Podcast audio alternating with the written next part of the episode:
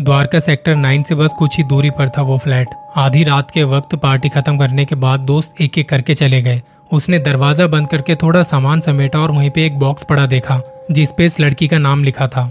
उसने वो बॉक्स खोला जिसमें एक डॉल थी और उस पर लिखा था कैन वी एक्सचेंज इस लड़की ने अपनी बेस्ट फ्रेंड को फ़ोन करके उसे थैंक यू कहा गिफ्ट के लिए। उसकी फ्रेंड ने कहा, कौन सा गिफ्ट इस लड़की को लगा कि वो मज़ाक कर रही है। उसकी फ्रेंड ने कहा, एक बार फ़ोटो खींच के तो भेज। इसने कहा, रुक। वापस बॉक्स में देखा तो वो डॉल उसमें नहीं थी। वो उसके लेफ़्ट साइड सोफे पर थी। डॉल को जैसे ही उस लड़की ने हाथ में लिया तो उसे बड़ा सॉफ्ट सा फील हुआ और वो हंसने लगे। उसके हाथ से डॉल में लगा एक बटन दब गया और तब आवाज़ आई कैन वी एक्सचेंज इस लड़की को ये सही नहीं लगा और उस बॉक्स के साथ उस डॉल को ले जाके बाहर एक कचरे के डब्बे में फेंक के आ गई।